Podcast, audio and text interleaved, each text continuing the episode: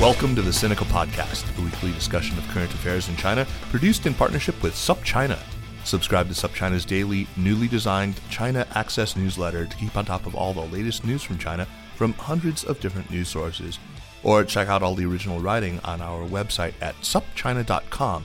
We've got reported stories, essays and editorials, great explainers and trackers, regular columns, and, of course, a growing library of podcasts. We cover everything from China's fraught foreign relations to its ingenious entrepreneurs, from the ongoing repression of Uyghurs and other Muslim peoples in China's Xinjiang region to Beijing's ambitious plans to shift the Chinese economy onto a post-carbon footing. It's a feast of business, political, and cultural news about a nation that is reshaping the world. We cover China with neither fear nor favor. I'm Kaiser Guo, coming to you from Chapel Hill, North Carolina. Joining me from fabled Goldkorn Holler in the bushes and brambles of Middle Tennessee, just back from his holiday with South Korean President Yoon Suk-yul, where he proved much more fun company than Nancy Pelosi would have been. Uh, it's the one and only Jin Yumi, otherwise known as Jeremy Goldkorn. Jeremy, how are you, man? Greet the people, hey, won't you? Hey, guys. I think that should be, uh, what is it in Korean? I, Kim. Jin is Kim. It should be Kim Oksusu or something like that. Anyway, it's you guys got to be, to be close buddies then, I, I suppose. Oh, yeah. What do you like? Was, where, where, where's fun. Your holiday? Just anything to dodge Pelosi. Huh? Anyway, today on Sinica, I am absolutely delighted to have as our guest the astronaut Leroy Chiao. Uh, not only was Leroy the first Chinese-American in space, but he was also on three space shuttle flights and was mission commander of Expedition ten to the International Space Station from October two thousand four to April two thousand five. And I trust we are going to hear about those amazing experiences. Leroy also happens to be one of the Americans who is most knowledgeable about the Chinese space program, and we'll be asking him quite a bit about that too. Leroy joins us from Colorado Springs. Leroy, welcome to Sinica. Great. Thank you very much. Fantastic to have you here. I, I know we uh, actually tried to do this back in twenty seventeen. Uh, we we were it originally planned to interview you uh, at a live show taped in front of an audience, but that venue fell through. Uh, but I have to say, looking back at the questions that I had written back then, uh, it was like like a strange time capsule. Um, So very much has changed, not only in terms of, you know, the accomplishments in the space exploration field up from both the United States and, and, and China, but also in, you know, American domestic politics and in uh, America's relations with the other other two major spacefaring nations, China and Russia. Uh, but Leroy, before we get into that, let's start with your own story. Uh, your your parents are originally from, from China, in fact, from Shandong province, uh, as I understand, and um, went to Taiwan like mine did before emigrating to the U S. Uh, and you grew up bilingual. What was your connection to China? Sure. Yeah. My parents were both originally both from Shandong province. My father was from a small farming community on the western side of the province. And my mother was born in the beautiful port city of Qingdao, although wow. she moved, her family moved to Suzhou uh, not long after she was born, just a few years later. Uh, but yeah, they did, you know, make the journey to America through Taiwan, both arriving in Taiwan right around kind of the age of twelve or thirteen. Uh, they met at university there, and my they got married, and my older sister was actually born on Taiwan. So by the time mm. I was born, they had immigrated to the United States, and we did grow up bilingual. My parents spoke Chinese at home and kind of kept elements of the Chinese culture, but of course we lived in uh, mainstream American communities, and so especially once we started, you know, going to school, then we were pretty much uh, mostly with, I mean, probably ninety-nine percent uh, with, um, you know, regular white Americans. And so kind of grew up in with, with a foot in both cultures and both languages. So exactly like my life, except that you became an astronaut and I, I didn't. You became a podcaster. Ah, oh, well, Kaiser. Oh, well. Uh, so, uh, Leroy, um, can you tell us a bit about your path to becoming an astronaut? Uh, you, you took the scientist route, I understand, rather than the Air Force route. That's correct. And so it's something I had dreamed about since I was young. I was eight years old, almost nine years old, when Apollo eleven landed on the moon in nineteen sixty-nine. I'd always been interested in airplanes and flying, and, and then when rockets came along with rockets. But it was that event, you know, the Apollo eleven landing, where I went out and looked out at the moon later and said, wow, you know, almost a quarter million miles away there, these guys are getting ready to take those first steps. And I said, you know, that's what I want to do. I want to be like those guys that are on the moon. And so I never forgot that dream. I was also always interested in technical things. So going into a course of engineering was was uh, completely natural for me to do. And uh, actually, when I was an undergraduate at at Berkeley, by the way, go Bears. Yeah, yeah. Berkeley, go Bears. Uh, and I was thinking about, well, what do I want to do with my degrees? And I went back to my dream of trying to become an astronaut. And so, um, you know, I actually did go over to the Air Force and, and joined Air Force R O T C. Uh, I was in there for a, for a number of weeks, I think about thirteen weeks or so.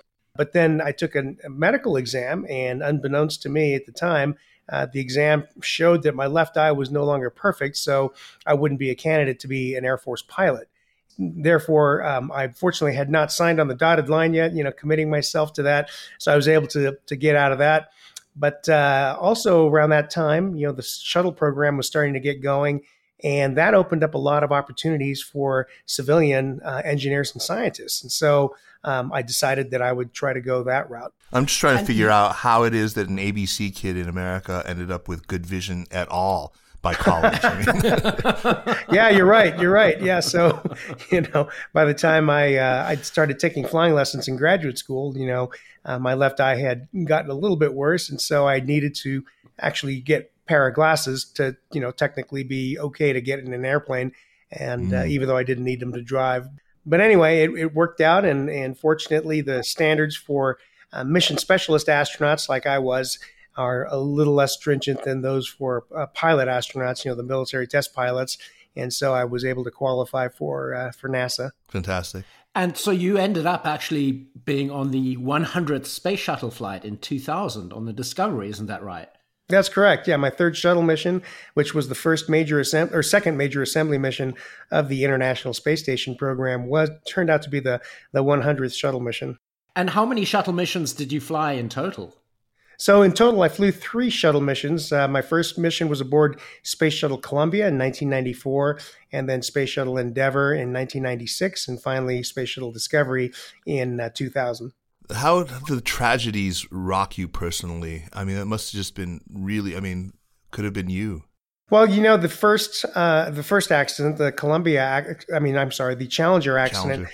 happened when I was in graduate school. And, yeah, eighty-six, uh, right? Yeah, right, in eighty-six. And so I had um, I had just sent away to NASA asking for an application package to become an astronaut and had received it, um, you know, probably just a week or so before the Uh, the accident. And so it was, um, you know, pretty, well, pretty shocking to the entire nation. And, but it didn't deter me at all. I went ahead and filled that application out and mailed it in probably a week after the accident happened. Wow. The, wow. Um, you know, didn't, didn't uh, slow me down at all for wanting to, to join NASA.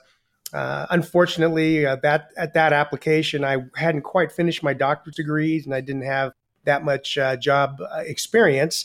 And, but I decided to go ahead and fill an application out anyway. But they did return it to me saying, well, you don't quite qualify yet. So, you know, finish your degree and get, get a little more uh, work experience and then reapply, which I did. And were your parents okay with all of this?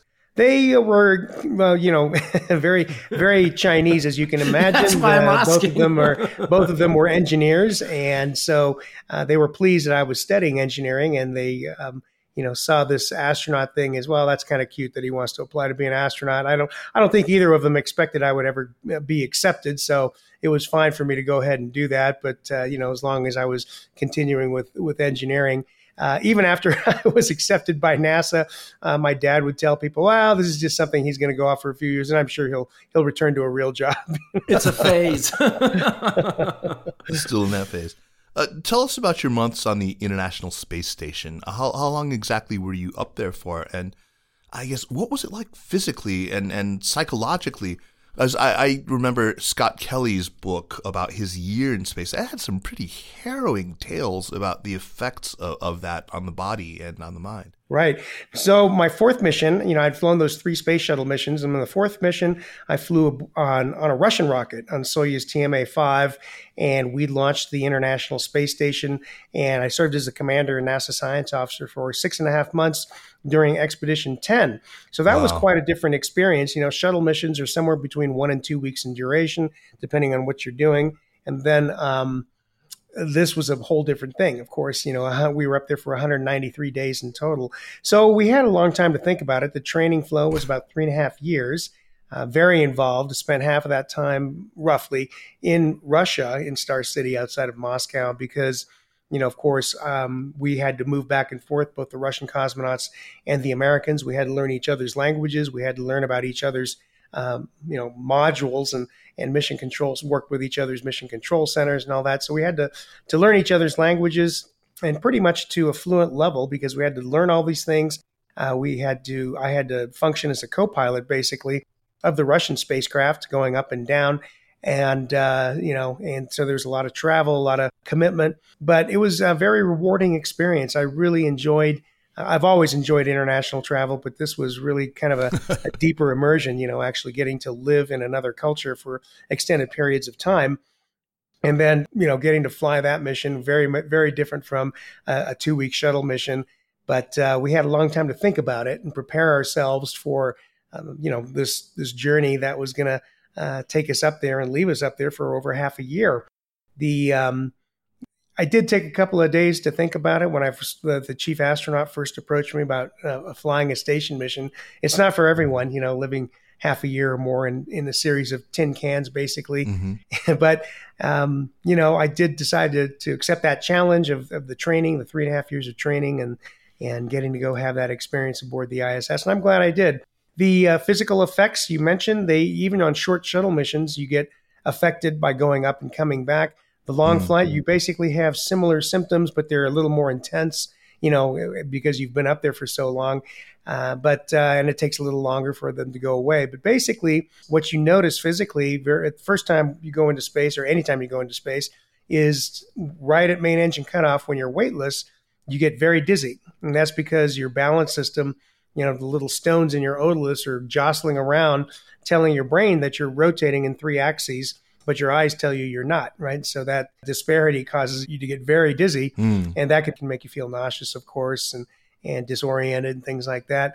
You feel very full-headed because there's no longer gravity pulling all the blood and, and fluids down into your lower extremities, so they come up into your chest. And, you know, people, if you look at astronauts the first few days they're in space, they're really puffy.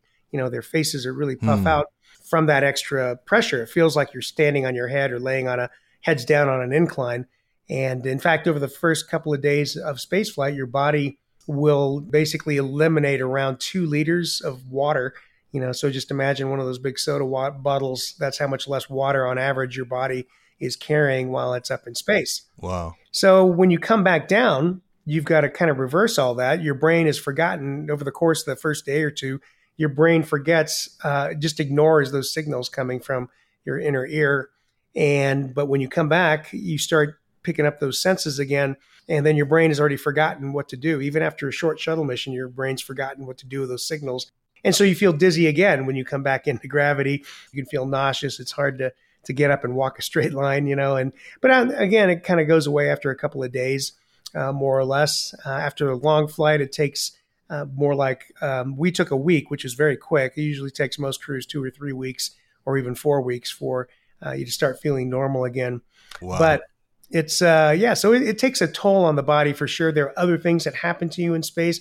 Of course, you're exposed to higher levels of radiation uh, because we don't have the protective effects of the atmosphere uh, in low Earth orbit. Uh, you know, we still have the Van Allen belts are above us, the radiation belts, but we don't have the benefit of our, our air, basically, uh, mm. you know, kind of attenuating the radiation from the sun and the galactic cosmic radiation that's, you know, everywhere in the universe. So that's, you know, kind of has implications possibly for long-term health. There's subtle changes to the immune system. You know, your red cell count goes down, your white cell count goes up. We don't really know exactly why. And you may have seen in the news in the last fifteen, almost about fifteen-ish years, uh, we started noticing astronauts coming back. In fact, over seventy percent of astronauts coming back from these long missions with changes in their vision and sometimes, in some cases, permanent eye damage. Wow. We really have some ideas what it could be, but even after all these years, we don't have that, you know, smoking gun, if you will, and we don't know why it affects some people. It doesn't affect other people. To date, I don't believe any women have been affected, but that may simply be that we haven't flown enough women uh, on these long flights for it to manifest itself. But, right. you know, that just kind of, this is just kind of a few examples of some of the medical challenges, the biomedical challenges of long duration space flight. And we really don't know what's going to happen uh, if and when we do send a crew to Mars. Yeah, that's what I was thinking. You know, because now you're flying beyond the protective uh, magnetic fields, the radiation belts. And so now you're going to be exposed to a lot more radiation. And, you know, but, you know, it's uh, this is this is exploration. It's not without risk. That's why it's only for the brave. Um So this being a show about China, let's move there now, Leroy. You were the first American, as I understand it, to be allowed to enter the Taikonaut Center of China in two thousand six, and you've been back several times. Um, what exactly is the Taikonaut Center, and what can you tell us about it? Right, so the uh, Astronaut Center of China is located Astronaut in Astronaut Center, is that what we should call it? Not yeah, it's Taikonaut. Called the A C C, Astronaut Center of China. Uh, it's located kind of on the outskirts of Beijing, and it's basically the functional equivalent of Star City in Russia or the Johnson Space Center in Houston. Mm-hmm. You know, that's basically the, the headquarters of astronauts and human space flight. And yeah, I was the first American to be allowed in in two thousand six. And it was really uh, fabulous to go in there and, and get to meet Yang Liwei, the first Chinese national astronaut, and, wow. and uh, you know, the crew of the second mission as well. And we spent some time together and, and, uh, I got to talk, discuss a little bit about, uh, you know, what their missions were like and what my missions were like. Uh, and then subsequently over the next several years, I went back a few more times, several more times, as a matter of fact. And but that was back when China was extremely interested. I mean, they had, were just starting to fly their own astronauts into space, and they were extremely interested in working together on the International Space Station, joining the I S S program. There was a lot of, uh, in not just in space exploration, but in all areas, there was a lot of a big push for international collaboration. So it was a time of great hope, you know, and great uh, anticipation, which uh, unfortunately didn't stand the test of time. You know, we are where we are nowadays, yeah, politically, yeah, and including in the space program. Some years ago, uh, my contacts in the in the space business over there, they started, um, you know, kind of not really responding that much, or or even not responding at all to to any um, emails or, you know, things like that that I would send over. And I think that's because of the policies changed, you know, when Xi Jinping took office over there, took over and, you know, very became very uh, nationalistic about everything they're doing, especially space exploration. Uh, I think Xi sees that as, as a, well, as all countries do, as kind of something to be proud of, uh, showing their nation's uh, technical prowess and things like that. So unfortunately, um, you know, I don't know that I would be allowed back yeah, over to yeah. the Astronaut Center of China these days. Uh, they're very much going it alone. You know, they've they've got their space station well underway, almost completed with construction. It uh, looks like they'll probably get that done the next year or two. And uh, so we're we're kind of unfortunately separating, and you know, well, not separating. We we're never working together. Uh, but I but I during those early years, I really was advocating for working with China, using our model of working with the Russians as a way forward that we could also pursue with China. Exactly. So you, you're somebody who has collaborated closely with both the Russians and Chinese. Um, obviously, this year has been really, really rough for, for somebody with fond memories, presumably, of both. Um, these days, you know, cooperation with China, let alone Russia, is right. just like this distant memory, right? Uh, but let's let's stick with that happier time for just a bit here. Uh, back, you know, before the Wolf Amendment, before the Cox Report, before the whole kerfuffle over the Hughes and, and Loral satellite launches. Um, what, what for you was the sort of the peak of collaboration between China and the United States? Uh, the peak before everything kind of went sour. Informally, you know, I began talking to the Chinese about possibly working together. You know, I'd gotten to know some people who were fairly senior in their human spaceflight program. And, uh, you know, the, the response back was positive. They they were interested mm-hmm. in working together. There was great optimism. Uh, in two thousand eight, two thousand nine, I was on a, a White House-appointed committee called the Review of U S Human Spaceflight Plans Committee. And uh, President Obama had just uh, been inaugurated, and his uh, his pick for NASA administrator, Charlie Bolden, he and mm-hmm. Charlie were both big advocates of uh, international collaboration, especially trying to open things up with countries like China. And so that was a great time. There was great potential. We had a NASA administrator and a president who was very much in favor of doing more with China. And so if it was going to get done, uh, that would be the time. And my work on that committee, I put forward those ideas to the rest of the committee members. And but there was such a uh, such a, a wall of some very influential members of Congress. You mentioned uh, Congressman uh, Wolf. Frank Wolf of Virginia, yeah. And, uh, you know, there are a few others also that are still in that are still in the Congress and who are just as as anti working with Chinese on anything as you can you can be. They were able to get language inserted into the NASA, into the appropriations bills and things like that, that basically said NASA is not allowed to do anything with China mm. in spaceflight.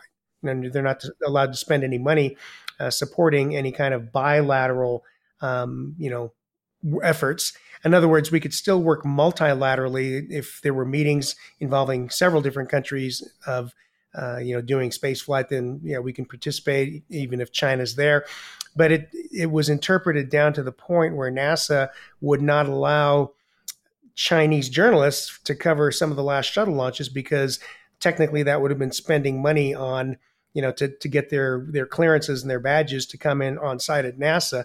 Uh, that would have been technically spending government money on, you know, wow. Chinese representatives of their space uh, industry. So that's how bad things were, even though we had a president and a NASA administrator who were very much in favor of, of trying to do more work with China in that area.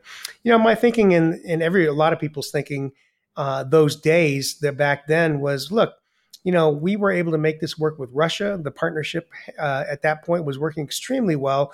And, it, you know, it arguably was making the relationship better overall uh, between our countries and other areas too. And so the argument said, well, you know, gosh, why don't we do this with China? Why don't we have an astronaut exchange, much like we did with the Russians in the beginning? We could fly an American aboard a Chinese spacecraft, and we could fly a Chinese aboard one of the last shuttle missions, uh, perhaps even going to I S S and, you know, getting to spend a short amount of time aboard I S S, you know. So uh, there was a time of great, um, you know, hope yeah. and, and positivity. And I remember we had a conference in Houston uh, called the International Space Medicine Summit, which still goes on, by the way. And we had some senior officials from the Chinese Space Agency. And back then, before uh, the Wolf Amendments and all that, we were able to take them on site for for tours at the Johnson Space Center. And, you know, we went through uh, the mission control centers. And I remember uh, bringing them to one room where uh, we were watching. It was one of the last Hubble Space Telescope servicing missions. So we were watching it wow. live, watching a spacewalk being conducted. And they were just watching this, you know, kind of amazed, and because they hadn't done spacewalks yet. And then we went to another control control room. And there we were watching live Uh, operations aboard the International Space Station. And we were making yeah. it look easy, you know, which which NASA was pretty good at. Uh, one thing we really excelled at was was operations and space operations. And so the Chinese were just so impressed, and they were very eager to work with us. And, and uh, but uh, none of that came to fruition. Jeremy, can you imagine Congress scuttling U S China relations? I, I've, I've never heard of anything like that happening.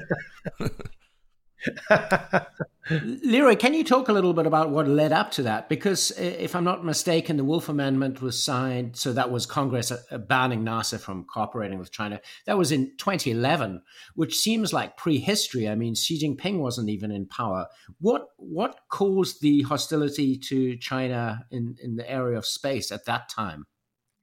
There was a deep suspicion of, you know, trying to gather intelligence and secrets. And, and of course, those things go on. You know, of course, China was trying to spy on the U S. I, I don't know how successful they were, just like Russia was continuing to try to spy on the U S, just like we try to spy on both of those countries. And everybody, everybody who can is trying to spy on each other, right? So that's no secret. That's no, uh, should come as no surprise. Uh, why particularly China? Well, uh, you know, I'm sure China was maybe being more aggressive about it, trying to catch up technically. But my point in uh, with space cooperation, civil space cooperation, is like, look, you know, we've been working with the Russians since the early uh, mid nineties. And, you know, I'm sure they have been trying to get more understanding of, of things uh, that we're doing. But to my knowledge, there's been no improper technical transfer in either direction. And so the controls in place are working. You know, and so why couldn't we use the same controls with China if we would decide to work together in civil space? And plus, I said, there's nothing classified that we're doing at NASA. NASA is a civil space agency. The only thing practical that uh, the Chinese might learn from working with us is, is how to smoothly run a space station. We don't work on guidance systems. You know, the, the companies that build the missiles, you know, Lockheed Martin, um, Boeing, they're the ones that work on guidance systems. They're the ones that work on advanced propulsion, mm. you know. And so there's really nothing that they could really steal from NASA working with us on I S S. But I think, you know, the Congress, the, the members of Congress who were so against doing anything with China, you know, saw China as the next big threat. And admittedly, of course, they are definitely um, a threat to the U S, just like Russia is a threat, but China's probably a bigger threat because, frankly, they have more capability, you know. So um, their military is on the way up, and Russia's military, as we've seen their performance in the Ukraine, hmm. very clearly on the way down. So, you know, I understand those concerns, but at the same time, my my position was and still is that, hey, we could still work together and put safeguards in place so we don't have improper tech transfer. Uh, but of course, these days, I don't think China's interested in doing it anyway. Yeah, true, true, true. Jeremy, I don't know if you remember, but Frank Wolf from Virginia, he was actually the same congressman who uh, basically forced the State Department to cancel procurement of Lenovo computers. I think they were just ThinkPads, you know, just it was like only a couple of years after, you know, Lenovo had acquired the I B M P C division. But yeah, anyway, that was Wolf. Um, meanwhile, Leroy, in, in the time since we were last planning on speaking, since twenty seventeen, um, China has made really significant advances in its space program and has gotten, you know, even more ambitious, if I'm not mistaken. What would you list as the most important accomplishments of recent years in the Chinese space program? And, and what among the things that China has planned for the next decade or so do you think are the most exciting or the most scientifically significant?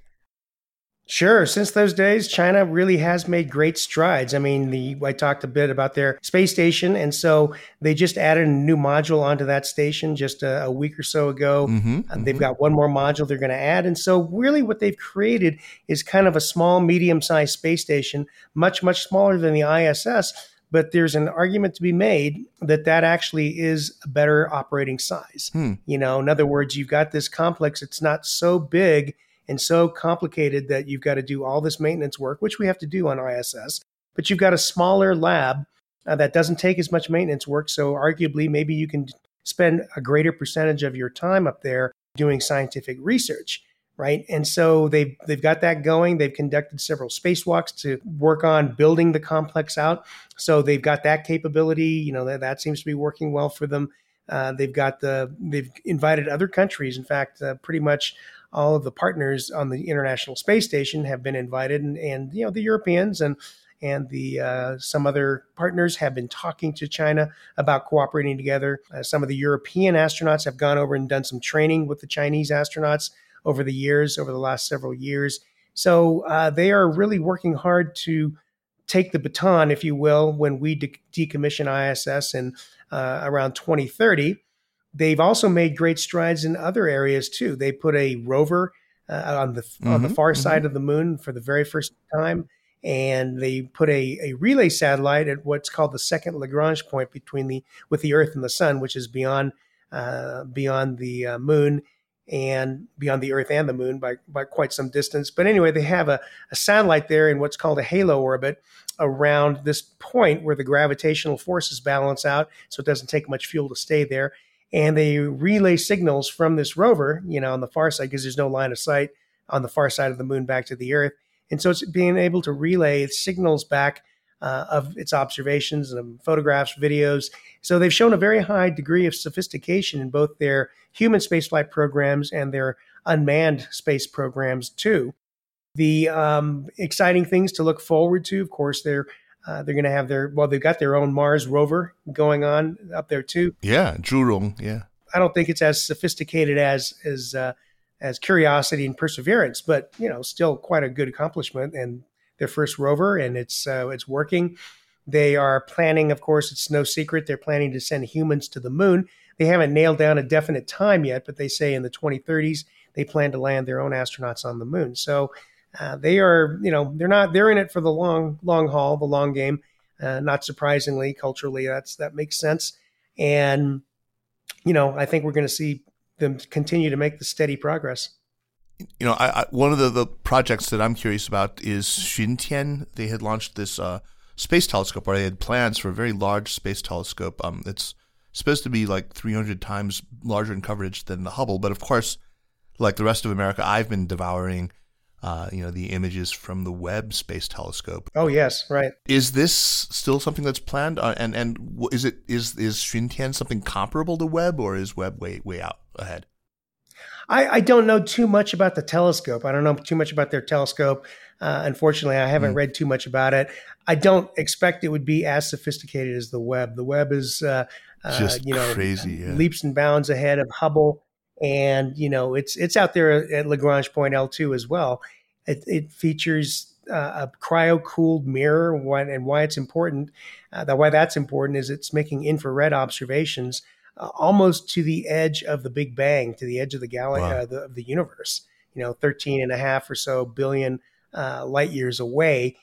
And you, you know, so you need to have a very cold mirror, and you need not have these heat sources like the Earth and the sun in the line of sight that would interfere with these observations. So I would be surprised if the Chinese telescope is as sophisticated as the Webb. Uh, Webb telescope is performing to by all reports, flawlessly. Uh, unfortunately, did take an impact, uh, among, you know, some kind of a space debris impact, impact that uh, damaged some of the, the panels. But, but you know, it was it was not a surprise that it was going to take impacts over its lifetime.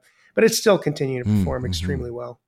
So uh, most of the time, I lived in China for twenty years, Leroy, and most of that time was, you know, the big boom in building in cities. And uh, sure. the, the sight of migrant workers with yellow hard hats has always sort of inspired in me this dream about seeing the kind of spacesuit equivalent, uh, spacesuited equivalent of the ye- yellow hard-hatted migrant work on the moon, digging holes and building stuff. Um, but anyway, uh, my fantasy, uh, how, how, long, how far along is China towards what I believe is its ambition of uh, creating a, a permanent moon base?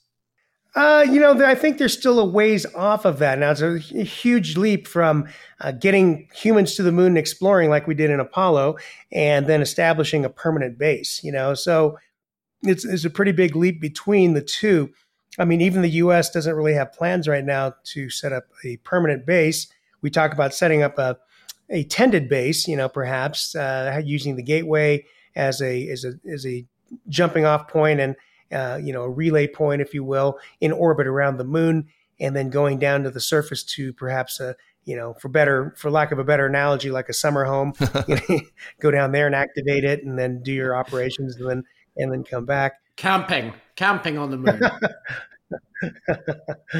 uh, you know, and of course, talking about uh, a colony there, it would need to be sustained from the Earth. You know, you'd have to have a constant supply chain of uh, everything, including oxygen. I mean, there you could tell a story of how you could look for ice down in, on, you know, subterranean ice, bring it up, have some big power source, maybe a nuclear reactor of some sort that uh, you could crack oxygen, use that to breathe and drink the ice water, you know, things like that. But, uh, but you know, I think you're going to be hard pressed uh, to be able to create any food down there. And so you're going to depend on the supply chain from Earth. Same with Mars, except it's a harder problem because it's farther away. You know, you could tell a story how you're going to, um, you know, build a colony on Mars. It's one thing to explore it, but to build a colony, of course, you know, Elon Musk, I, uh, I've done a little work for SpaceX over the years and got to meet him a couple of times, not, not recently, but over the years. And, uh, he has these, uh, what sound like pretty outlandish plans, but you know, his Tesla and uh, SpaceX or or any barometers don't don't count him out. He's he's done a lot of things the experts said the experts all said couldn't be done. You know, so uh, if anyone's going to build a colony, probably he yeah. will. Speaking of SpaceX, can we talk a bit about uh, private space companies in sure. China, which are relatively new? And you know, we know on the outside world a little bit about OneSpace and uh, LandSpace. Uh, but there are quite a few uh, private sector Chinese rocketry and space companies. You know, unfortunately, I don't know too much about them. I mean, I've read about some of them and was frankly amazed that uh, China was going to allow these commercial space companies to, you know, exist and and compete, if you will, with, with the government programs. But, um, you know, they haven't had much success. Uh, I, I remember one of the outfits tried to launch a, a payload into orbit um, a year or two ago, and it didn't work out too well. Uh, I'm not sure if any of them have had any successes in, in launching satellites or anything else to orbit. Hmm.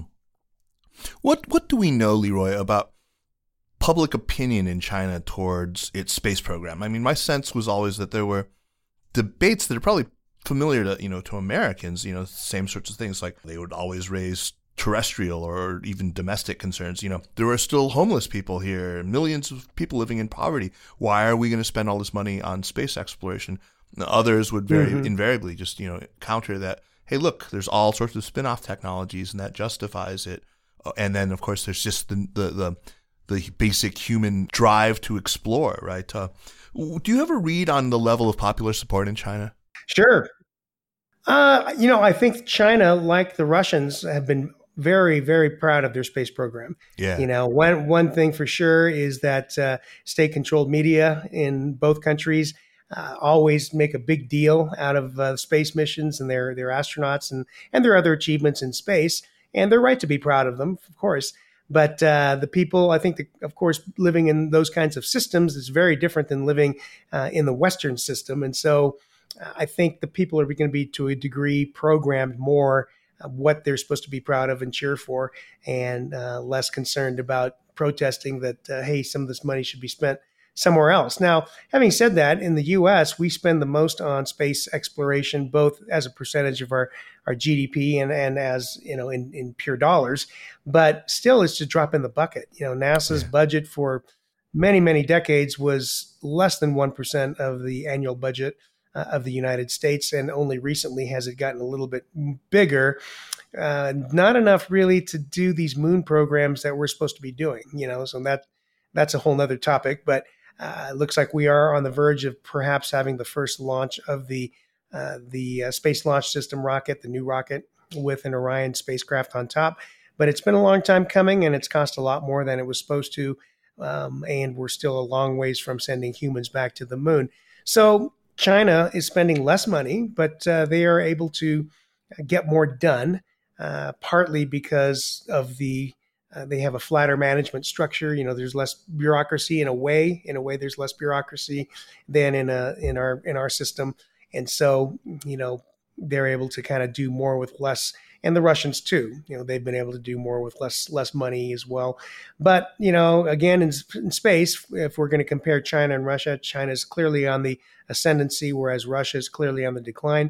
U S, we're kind of, you know, I would I would grade us as Uh, treading water a little bit, maybe gaining uh, a little bit, but uh, uh, the excitement here in the U S, I think, is SpaceX and and hopefully Blue Origin too. You know, Blue is has been working hard, but they're so secretive. It's it's not it's difficult to know exactly what they're up to or how close they are to certain launches. Uh, they have been operating their their new Shepard spacecraft. It's a suborbital mm-hmm. spacecraft, so uh, you know, far cry from from sending satellites into orbit. Uh, but I think that's where the future excitement is, really, is is companies like SpaceX. In the private sector. Yeah. H- how much of a factor do you think in, in U S space activity is China as a as a rival and competitor? Is is is some of the uh, the drive, especially from NASA, from the government, is it is it coming because it sees a need to uh, make sure the U S stays ahead of China? When uh, China launched Yang Liwei, you know, in two thousand three, uh, there was great hope from a lot of parts of NASA that this was going to spark a new space race, and we would see increased funding and emphasis on, you know, getting back to the moon and and hopefully to Mars. But uh, none of that none of that unfolded. Uh, the uh, it was a very different situation, of course, with the Soviet Union back in the sixties and the seventies. So um, that never really happened. China, of course, they they want to, just like any country, they want to show how their technical capabilities are so great. They're able to send astronauts uh, now aboard a space station. Uh, they've they've been able to send probes to the moon and Mars. They are preparing to send astronauts to uh, to the surface of the moon sometime, you know, sometime in the twenty thirties, according to plan. And so I think they remain very much focused on that to show the world that uh, of their technical prowess. Uh, NASA, you know, the U S, we've frankly, we've kind of, we've gotten used to being in the lead. We've been in the lead for so long that I think, uh, uh, and, and of course, you know, the International Space Station is just a shining jewel of, of international cooperation and wouldn't be there without the United States as the lead partner. And for the, as the lead partner, we paid for the uh, vast majority of the I S S, including the Russian modules. We paid for those to be mm. created. So, um, you know, we, we have been able to uh, stay in the lead, but if we don't, if we're not, you know, careful, if we don't make plans, then in twenty thirty, when the space station is deorbited, and depending on where the moon program is, uh, we may not have that much to to do anymore. Uh, you, you mentioned bureaucracy. Uh, aside from bureaucracy, what, are there other obstacles in the U S that are keeping our own space program back? The other piece, I mean, it's, yeah, bureaucracy. I think it's just kind of natural that as organizations grow and as they get older, and uh, then there's more fat and more bureaucracy, more uh, perhaps some more um, siloing and infighting. So that's just how most organizations end up. And it's Uh, really hard to kind of reverse that.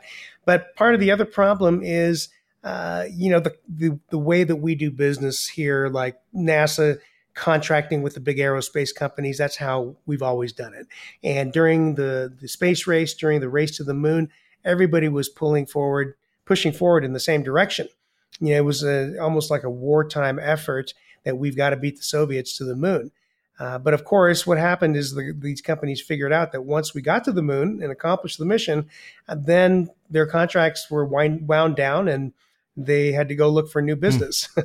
right? And so it becomes a little bit of a conflict of interest. If you are too successful too quickly, you're just going to lose your contract. Uh. You know, so what can we do to kind of keep things going? There's, you know, I don't think there's ever overt discussions like that, but that creeps into the culture and the mindset of, well, you know, we, if we're too successful, we're going to work ourselves out of a job, you know. Um, and just one example of that I'll give is, you know, on this committee I was on in two thousand eight, two thousand nine, we suggested, hey, perhaps the, the program's not working, the new program to go explore Moon and Mars, or the asteroid in, in Mars. And um, so maybe what we ought to do is scale down the rocket such that we're using a lot of things that we're doing already on Space Shuttle, and Space Shuttle is about to be retired. We could use the same solid rocket boosters, the advanced version that's being developed. We could use the same diameter external tank for the core stage, and so we can use the same tooling. We can use the Space Shuttle main engines instead of developing new ones. And we thought, well, you know, maybe we can get some time and money off of, of all of this to, to get there. But of course, that was two thousand eight, two thousand nine, and here we are in twenty twenty-two, getting ready to launch that first rocket. And it's taken all this time and all this uh, uh, money, frankly, to get here.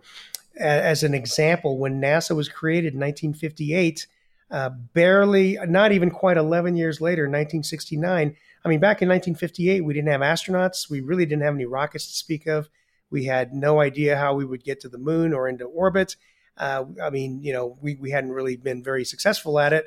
But then in less than eleven years, we put humans mm. on the moon, right? And so contrast that with the current program that NASA's been running. The original, it, that one that morphed into the current one, started back in oh four, oh five. The redesigned version was around oh nine, you know, and so here we are, oh nine to twenty-two. And, you know, that's a lot more than eleven years. So, and we're about to launch maybe this rocket for the first time here in the next month or so. Or maybe on, maybe on the twenty-ninth of this month. Yeah, you know, the U S these days seems to do everything in terms of competition with China. I mean, you know, whether it's just technology production or or or uh, you know, infrastructure renewal, it's always about competing with China. So, you know, why not a new space race? I mean, wouldn't that be kind of a good thing? Wouldn't that be, you know, I mean, it really lit a fire to us, as you said last time. Um, I mean, amazing mm-hmm. results. It, it's funny because I'm thinking like it's in the zeitgeist right now. I, I don't know if you've seen this new show on Apple T V called For the Sake of Mankind. Have you seen this show? Oh, I've heard of it. I yeah, haven't so the seen premise, it. But, I just yeah. started watching it. It's really interesting. So the premise is that the Russians get to the moon first. I mean, it all opens, you know, this right. big, big funny tease where everyone thinks that you're about to watch Neil Armstrong touch down. And then the cosmonaut who lands on the moon starts speaking in Russian and talking about, you know, the, the great future of of communism, Marxism, Leninism. And, and you know, the the premise is that really sparks fire. I, I have a feeling that this is sort of subliminally about China, about Chinese competition. Um, anyway, what what what do you what do you think of, of the idea of sparking a new space race with China? Is that a good thing or a bad thing? Uh, uh, well, un- unfortunately, I think the attitude on the U S side is, well, sure, China's doing all this stuff, but this all these are all things we've done years yeah, ago. True. We landed on the moon years ago. We we created a space station years ago, and their little puny space station is nothing compared to the I S S, you know. And while all that might be true, uh, they are steadily growing in their capabilities, And like I said, the, their smaller space station is probably more efficient to operate than the I S S. So it might be better to have one or, or a fleet, perhaps, of smaller stations than uh, than a big, huge I S S. In fact, NASA has been, you know, looking to, to the commercial companies now and putting out requests for information and proposal to, okay, uh, what are your thoughts on building commercial space stations and, you know, contracts for building commercial space stations, which would be smaller, of course, than I S S. And so, you know, maybe we will move to that model if NASA is able to Uh, get some of those efforts going before the end of I S S. But, you know, that's a big if. That's a big question mark, whether that's going to work out or whether the funding is going to be there uh, to continue. So, uh, unfortunately, I think on the side of the U S, there's a lack of urgency. We still feel like the the, the political leaders and probably the public uh, is, they're kind of in that mode of, well, you know, China's, yeah, they're doing these things, but they're all stuff we've done before. And, and um you know, we're, we're, we'll always be in the lead, you know, and that's not necessarily true. years, years ago, I mean, I, I, I would hope that the attitude would have changed a little bit because of China's recent successes. But um, here, let me read you a little passage from a Wired article that was published probably in like twenty sixteen or seventeen. They, they said, sure. Like everything China does, people consistently underestimate the nation's space program. Common snubs include, and this is just like what you just said, it's miles behind yeah. the curve. The gear is all Russian knockoffs. Their launch schedules are hopelessly slapdash. Yeah, those have all been true at one point, but not an honest assessment of the program as it currently stands. Do you, do you agree with this writer? Do you, how do you rate the progress that they make? Do and do we are we underestimating it? Oh, I agree. I completely hmm. agree. And I think we are underestimating it because, sure, in the beginning, they basically had their teams of Russian specialists coming through China. Even when I was training there, I would see these teams of uh, Chinese specialists come through Star City in Russia. And in fact, I'd go and try to talk to them. And, you know, and their handlers would would uh, shoo, shoo them me away or corral them and and not let them say much to me. Uh, but, uh, you know, it was interesting. So, yeah, a lot of their, their initial technology was was based on Russian technology that they either purchased, probably most of it purchased. Uh, but, um, you know, their spacesuits, for example, they they are, they are modified versions of the Russian spacesuit. But on the very first spacewalk that the Chinese conducted, uh, the first the, the spacesuit that went out was mm. Chinese. But then the second astronaut stayed in the airlock wearing a Russian suit plugged into the same panel. In other words, the two systems yeah. were compatible, right? So they very much were using uh, Russian technology for sure, but they are advancing beyond that now. They are, their spacecraft initially was, was based on the Russian Soyuz design, a bigger version of it, but their rockets were not. Their rockets are different. They were um, fueled by different propellants. They they have gone off in different uh, directions now. They're they're using cryogenic propellants, whereas the Russians are not really for their for their core stages. And so the Chinese are, of course, building their own stuff now, and I would expect them to continue uh, doing so in the future. Hmm. What is the state of uh, cooperation with, with Russia at the moment? Is there any meaningful cooperation between the two countries? Between China and Russia, you mean? Yeah. Yeah, so they're obviously very friendly right now. Uh, but uh, in terms of cooperation, certainly back in the early two thousands, in that time frame, there's a lot of collaboration, uh, a lot of work going on, Russians selling a lot of their technology and know-how to China to help them jumpstart their efforts. The uh, currently... I don't think there's nearly as much there. In fact, I'm not aware of really any big cooperation, any programs together between Russia and China. And so when Russia was threatening to pull out of the I S S, uh, uh, one place people thought, well, some, you know, lay people thought were, well, the Russians are just going to go work with China on their station. Uh, but frankly, I don't think that's going to happen because China at this point, um, they're certainly, it's their stations, their program. They're certainly not going to accept Russia as an equal partner. And so Russia would have to be a junior partner, and I don't think the Russian uh, Russians would be willing to be put in that uh, position. Yeah. So a few years ago, we heard a lot about China's attempts to weaponize space, right, with satellite killers and that sort of thing. In fact, mm-hmm, in, in, sure. in I think it was two thousand seven, China did blow up one of yes. its own, own satellites. Um, was there something to that allegation of weaponization, and and what's the situation at present? Sure. Well, in two thousand seven, China did contact. conduct that anti-satellite mm-hmm. test, blowing up one of their old weather uh, satellites and scattering, frankly, a lot of debris in low Earth orbit. And, um, you know, that was roundly uh, uh, condemned around mm-hmm. the world, and as it should have been. But uh, China was demonstrating that they had that capability. And in fact, it was, uh, I think it was a direct response to what the United States put out uh, about half a year prior uh, in our, you know, I forget the, the report, but it was basically saying that we, the United States, reserve the right to deny access to space to anyone that we feel is a threat, you know, and clearly they had China in mind in, in writing those words. So China was basically showing that, well, we have that, uh, that capability as well. We can deny access to space to you too, if we want to. Yeah. So all countries, you know, United States, Russia, we have anti-satellite weapons. We have not done as, um, you know, kind of a, a visible uh, test as the China, as China did. But, you know, we have those capabilities, and a lot of them are, are classified. I don't know about them, but I'm sure we have them.